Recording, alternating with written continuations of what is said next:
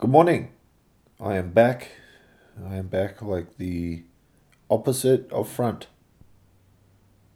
For this, the second, oh, I guess this is the second audio version of the Bare Bones podcast. Um, we've done a couple video ones before this, but maybe I'll just uh, start from two because it makes more sense chronologically that way. Um, and I'm back. I'm back. Uh, not a lot going on over the weekend in the Muay Thai and MMA world uh, locally, domestically, but we had a, had a bit of a uh, boxing match happen in Melbourne, which was historical and ginormous, and I didn't go. Um, I was supposed to go. I had tickets to the Haney Kambosos fight. It's at Marvel Stadium, so few bums on seats at Marvel Stadium. Apparently, the whole city was going off. Not a uh, not a bed for rent, and um, I didn't go. I had tickets. My knees giving me a little bit of grief. You see, my knees giving me a little bit of grief.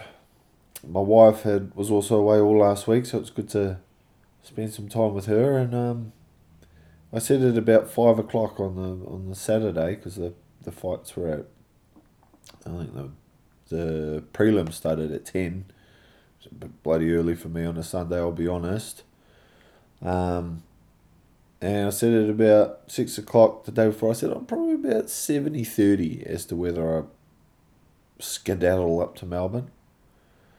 And at about nine o'clock, I said, uh, probably 60 40. And then, you know, by three o'clock in the morning, I was like, ah, I'm not going to Melbourne. Um, so I forwent my ticket, foregoed my ticket. I forwent it. I'm not sure if that's correct, but I didn't go. Instead, I elected it to what elected to watch it at home, and I bloody enjoyed myself. I sat at home with my wife and Jonathan Ho came along. Jonathan Ho turned up. Um, he did some cooking in our kitchen. Uh, did some cooked us dinner. It was bloody delicious. I don't know what it was. Um, like not in terms of like an unidentified form of marsupial. It was um, I think it was a domesticated species that we're fairly comfortable with eating. Um, you know, that's I'm not casting any kind of dispersions or stereotypes here. I just wanted to clarify the fact that I, I actually can't remember what it was, but it was delicious, and we had um, Hannibal Lecter and Donna Lindsay over also, and a lovely dinner, and um, and they just all sat around the table and made jokes about me at my expense, in my own home. But you know what are friends for? So that was nice. What are we talking about? The boxing. So I watched watched the boxing.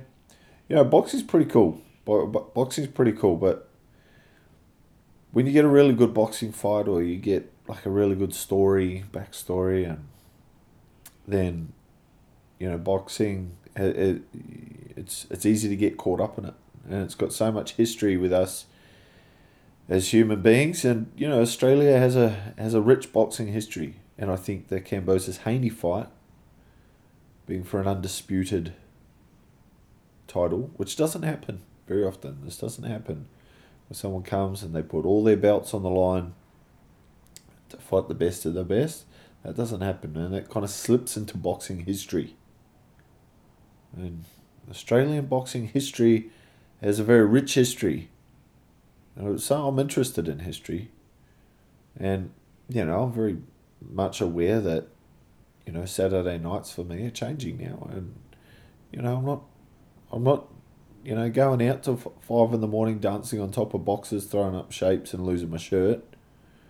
Sometimes I just want to chill out, you know, Wikipedia some stuff, and um, you know some of those things have some of those times spent on my butt have brought me some you know really interesting little insights into you know the people that went before the people that went before us. And um you know one that really stands out I guess is this guy young Griffo. Sure if, you haven't if you haven't heard the name young Griffo which for a start is a ripper name it's it And this, bear in mind, this guy was like getting around doing it. I think he was born in 1869 in New Country, New South Wales. But, you know, Young Griffo could be a modern rap name, you know, mumble rap. But no, this guy was getting around back in the day, back way in the day. And Young Griffo, despite having that pretty cool mantle, was also later on in his career, they called him Willow the Wisp. Willow the Wisp. And if you haven't heard that synonym, synonym should I probably should have looked this up. I think a Willow the Wisp is like a light that appears. It's a light that appears in like it's in folklore, but it's a light that appears in you know swamps and marshes and leaves kind of people leads people astray. But it's also uh, you know like a phantom, so it's kind of something that you can't quite grab. You can never get hold of it. And um, I'm not sure if this is the right context, but I think it also kind of means you know a hope or a goal or a um, aspiration that you never quite reach because it's unattainable. I think that's true. It might absolutely be that might be bullshit, but you know, go and look it up, and if it's true, then you can thank me later. But it's a it the Willow the Wisp was a befitting uh, play name for or play they call it play name in Thailand, instead of fight name, play name, which is pretty cool. Well, it's a befitting one of young Griffo because what they what they reckon is that this guy may have been the best defensive boxer ever of all time. You know, he was a he was an interesting character, was young Griffo. He was a drunk. And he was a hopeless drunk. And apparently you just could not get him you could not get this guy to train. He would never train yet through potential, like just his instincts and his innate senses, his innate talents, was just incredible at uh, being a defensive boxer. In fact, they, there's stories um, of him going into bars and um, which is where he spent most of his time and you know pulling out a, a handkerchief his handkerchief, which in those days, uh, and for you young folk, a handkerchief is something that you used to blow your nose. I used to have a handkerchief. It's pretty. it's pretty gross now when you think about it. You used to carry a handkerchief around in my pocket, not because I was in the Bloods or the Crips. Um, I was too Caucasian for those, but um, you know, I, I a handkerchief in my pocket, blow my nose. You put a snotty, snotty hanky back in your pocket. These days, you know, people just use tissues or my personal favourite, the Bushman's hanky. Just when you put one finger over your nose and you just blow, and wherever it ends up, it ends up. Don't do that in the gym. Don't do that in the gym. We are a COVID safe workplace. So he put put his handkerchief down on the ground and he'd stand on it and it's a square and he goes, if any of you can hit me, oh, oh, oh I don't know. But he put it down. It was his party trick. And he'd bet people they couldn't hit him for a beer. He'd make his money that way, which is pretty um pretty impressive. Another little party trick he had was he'd use a mirror, which would obviously reverse his movements. And it'd be very tricky to do cognitively and he'd slip punches while just looking in the mirror. So this guy obviously had incredible amount of talent, but by all accounts, you know, he was frumpy and he was a bit fat and he was, you know, had, had the build of more of, you know, like a slugger than he did, you know, top kind of defensive stylist, but that's what he was, one of the best ever. In fact, I can't remember the years exactly. I'm pretty sure it was 1887 to 1894. So about, you know, no one can do that kind of maths, but, it, you know, pretty good span. He had 170 fights where he was unbeaten, and that was on Bleacher Report, so that that's historically collected evidence. And, you know, in, in it was it was not uncommon for him to you know fight 30 times in a year and we're not talking you know padded you know, fully padded um, events that you see these days where the commission checks your wraps. Often, often these are back in the day when a lot of these fights were bare knuckle. You know, they went for 20 rounds. Imagine boxing someone for 20 rounds with just a little bit of leather over your knuckle. And so to be an incredibly defensive boxer and, to slip and, and to, uh, you know, frame off and to trap, that would have been a really good talent to have You, didn't get your brains bashed in. And the longevity of this guy's career, mixed with his drinking, is bloody impressive. Um, yeah, and, and he kept going. He he he he's grew, grew up in New South Wales, and most of his early career here. And you know, if any of you are into boxing history, look up the old Tin Shed.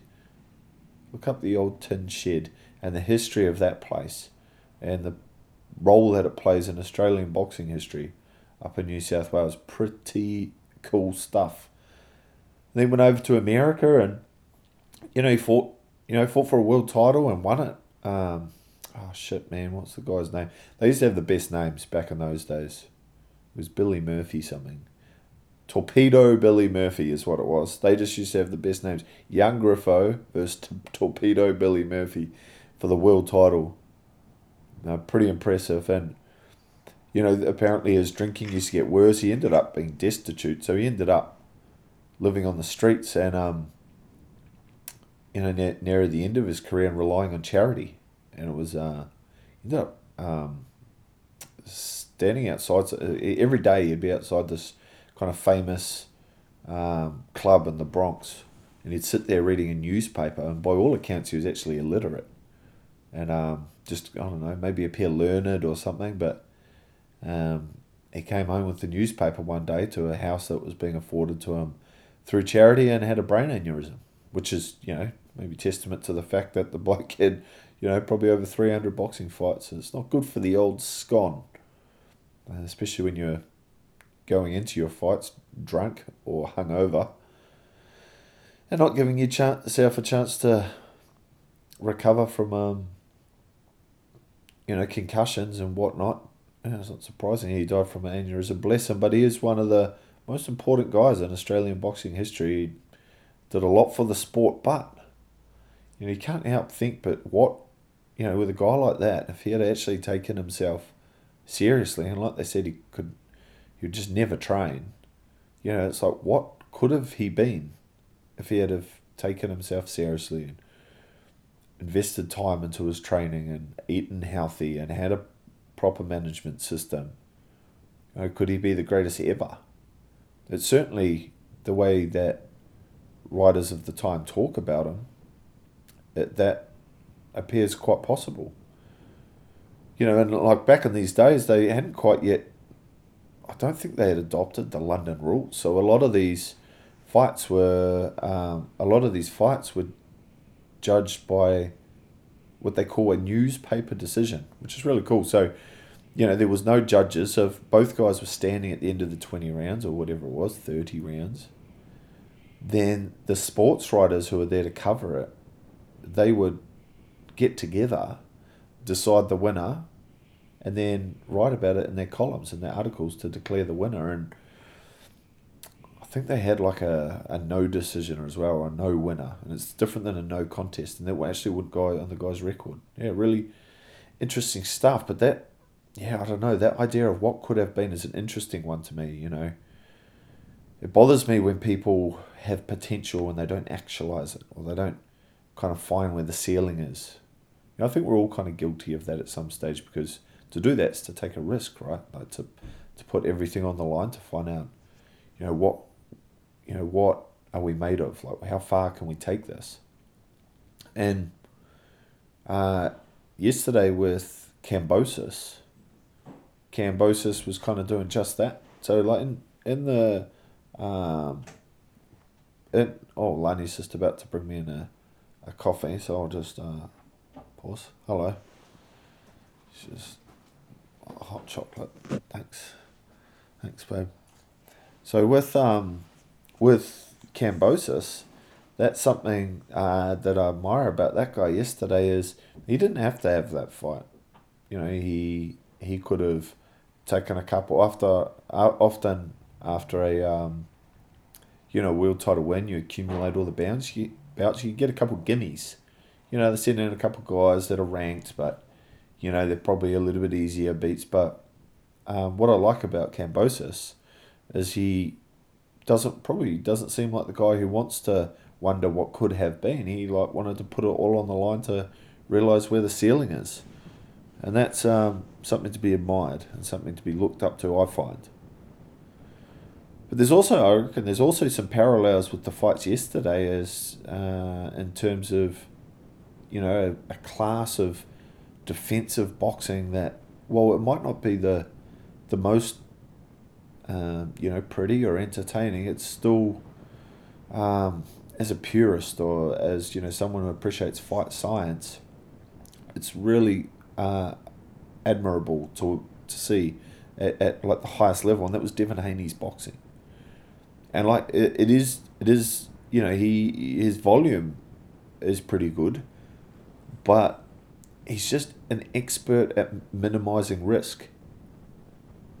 He is, and that kind of you know minimizing risk to do that consistently and stay focused and do it for over a long period of time is to be a really good decision maker. You know, we see in like the top levels of sport. We see we see this in the top levels of most sports. NH, you know, NFL, NBA, and certainly at the highest levels of boxing, like Floyd Mayweather, another great defensive boxer, although different than Haney in a lot of respects. But they they consistently don't go for the like the ESPN highlight of the week play. They're not going for the going for the knockout or you know they're not they're not like being super showy. They're just consistently at every point and turn taking the highest probability route to be successful in that moment. For instance, Haney recognizing that his best path to victory was through his incredibly fast jab and his ability to mix up his timing and to neutralize the space between him and Kambosos whenever Kambosos wanted to get his hands going. So he would jab and he would jab, and Kambosos would push the, uh, try and push Haney back to the ropes. And when he did, Haney would just step straight into the pocket and give him no room, no room to work. Occupy either the inside position between his arms and frame on them and be heavy on them and wear him down, the heavier punching Greek Australian, or he'd expose his back. He'd pummel an underhook, much like you would in Muay Thai or MMA, and he'd step outside Kambosos' leg, and he'd keep his hips tight and expose the back. And that was impressive, and he did that consistently, time and time again. I think that, you know, another thing that I really was impressed with about Haney, and, and there was a real um, contrast with Kambosos, was his ability to move his feet. Haney's balance in that fight was incredible. I, I, I didn't see Haney off balance in that fight at all. He always has a base. So at, for, at any point in turn, if he's being offensive or defensive, he always had a base ben, beneath him, and his head was never outside of that at any stage.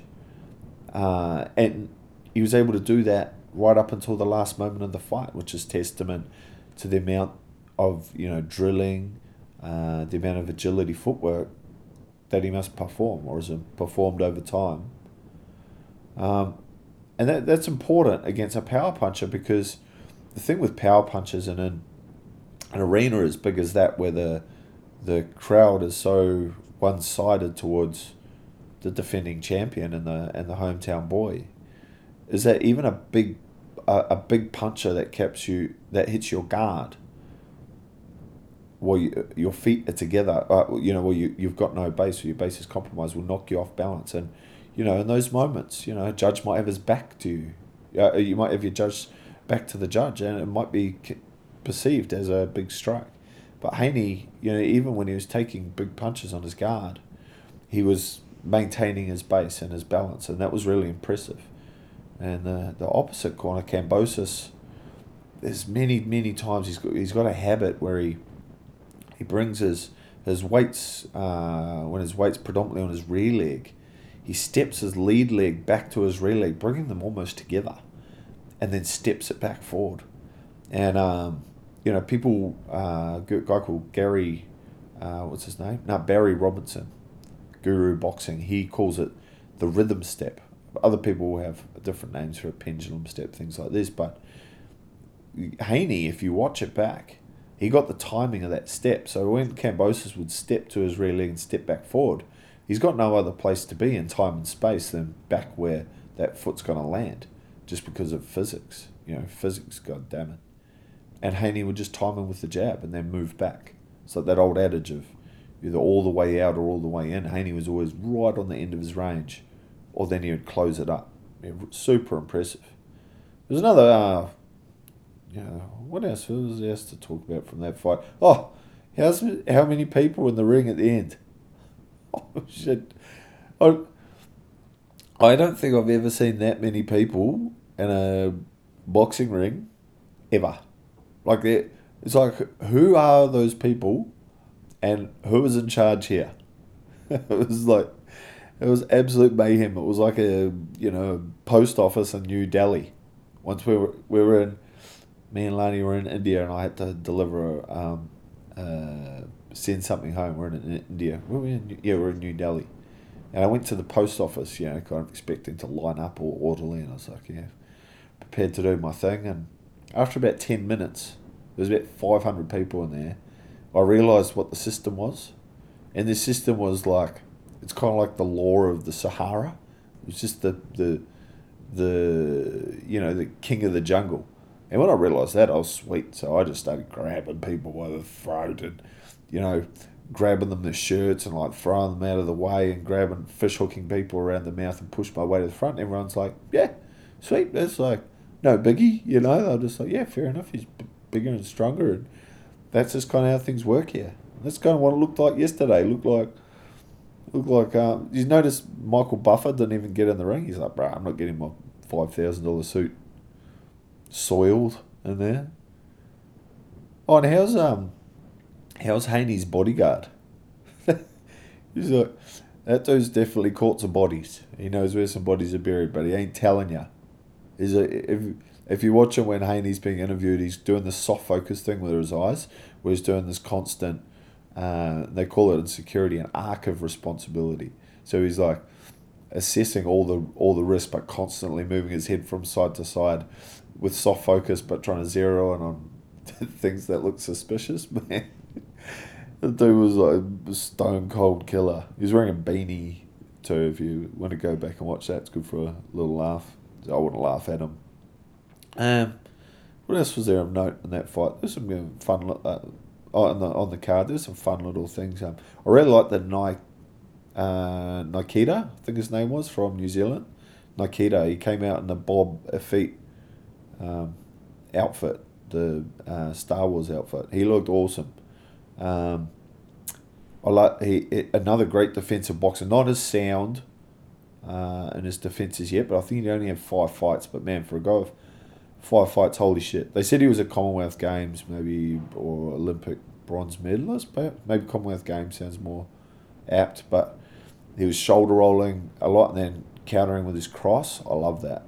It was really pretty. And as the as the fight got going, he actually started switching to southpaw, but not necessarily uh, to strike from Southpaw. He was just kind of trying to keep his man in front of him, and he was really good. We call it neutral stance in our MMA uh, classes. So the ability to strike uh, from both stances, but not having to switch your feet. So as someone kind of moves laterally in front of you, you can catch them either with your cross or as they keep traveling around to your rear side. That your what was your rear side with a small adjustment becomes your lead side neutral stance and that Nikita was doing that beautifully and shoulder rolling from both. It was really cool. And uh, what else was there? Oh yeah bet the house on um, on Fa from New Zealand and Eugene Bareman in the corner you know the city kickboxing um, sensei wearing a pair of jandals chair the bro and um, yeah Junior Fa who's like supposed to be the next best thing. I think he's 18 and 1. Was 18 and 1? Something like that. Got in there against Lucas Browne. Lucas Browne paid $52 for a knockout, if you don't mind. And um, in the first round, I think. And uh, just sent him to a shadow realm. 45 year old Lucas Browne. And this is Lucas Browne who just lost recently to Paul Gallen, who's a rugby, oh, another old ass rugby league player. Yeah, boxing was exciting a lot of knockouts. That oh, not a lot of finishes in that one. There was another fight that was getting really fun between a, another New Zealander guy. I can't remember his name now, and um, and uh, a guy from Cameroon. The guy from that fight was looking heaps of fun. And I saw the guy from Cameroon. Shit, I can't remember his name, but he fought Justice Huni in his last fight. Unfortunately, uh, injured his elbow. That was a bit of a bummer. Something else that was interesting about this card, you know, this was done by Top Rank, Top Rank Boxing. You know, one of the most. They're just they're the old guy Bob. Oh, was it Bob Amara? I can't remember his name, but he's like one of the oldest boxing promoters, most established guys getting around. So it's pretty cool to have Top Rank there, like in New in Australia, giving these guys a massive platform back in America. It was a really big moment, and um, one of the things I saw on there, they had swinger fights on the card. And swinger fight isn't when you know two guys, and um, they're uh, polygamist. Um, uh, you know, partners come in and they just put the car keys in the bowl, have a bit of fondue, and get it on. Not one of those. There's like a, um, they have a fight that can bounce up and down the card depending on, you know, the amount of finishes, the broadcast time, and stuff like that. So it was pretty cool. I'm not sure if many people knew that, but you know, Andrew was it Andrew Moloney, James Moloney, one of the brothers fought after the main event, and that's a big fight. Like he's he's no joke. Like he's fought some really good dudes, and um, I think he's even had a world title. I get the brothers mixed up, but he's really good. And then they had um, the pretty guy, the the model who fought on Wildfighter. Shit, what's his name? Lucky Luke. He was a swinger fight because I saw a, uh, my boy Don Concha. Um, uh, he's being managed by Wildfighter, I think, and promoted by Wildfighter. This guy Lucky, and um, he had that crazy fight with Jay Daly on um, the last Wildfighter that the Slender Man and Mark Robinson fought on. And I saw him wrapped up, ready to go, like before the first fight of the early prelims. And I was waiting for him. I was like, oh, this guy, no matter what happens, this will be fun. And um, then it got to the main event time. I was like, oh, shit, they haven't had him yet. And apparently fought afterwards. I turned the telly off. Anyway, that's pretty cool. But oh, well, mate, hope you're bloody well. Hope you're just enjoying your Monday. And, um, you know, the week's looking good.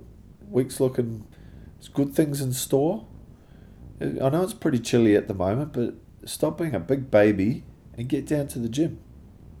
You know, if young Griffo could get down to the get have 170 fights in five years, drunk, a little bit cold, why is that going to stop you?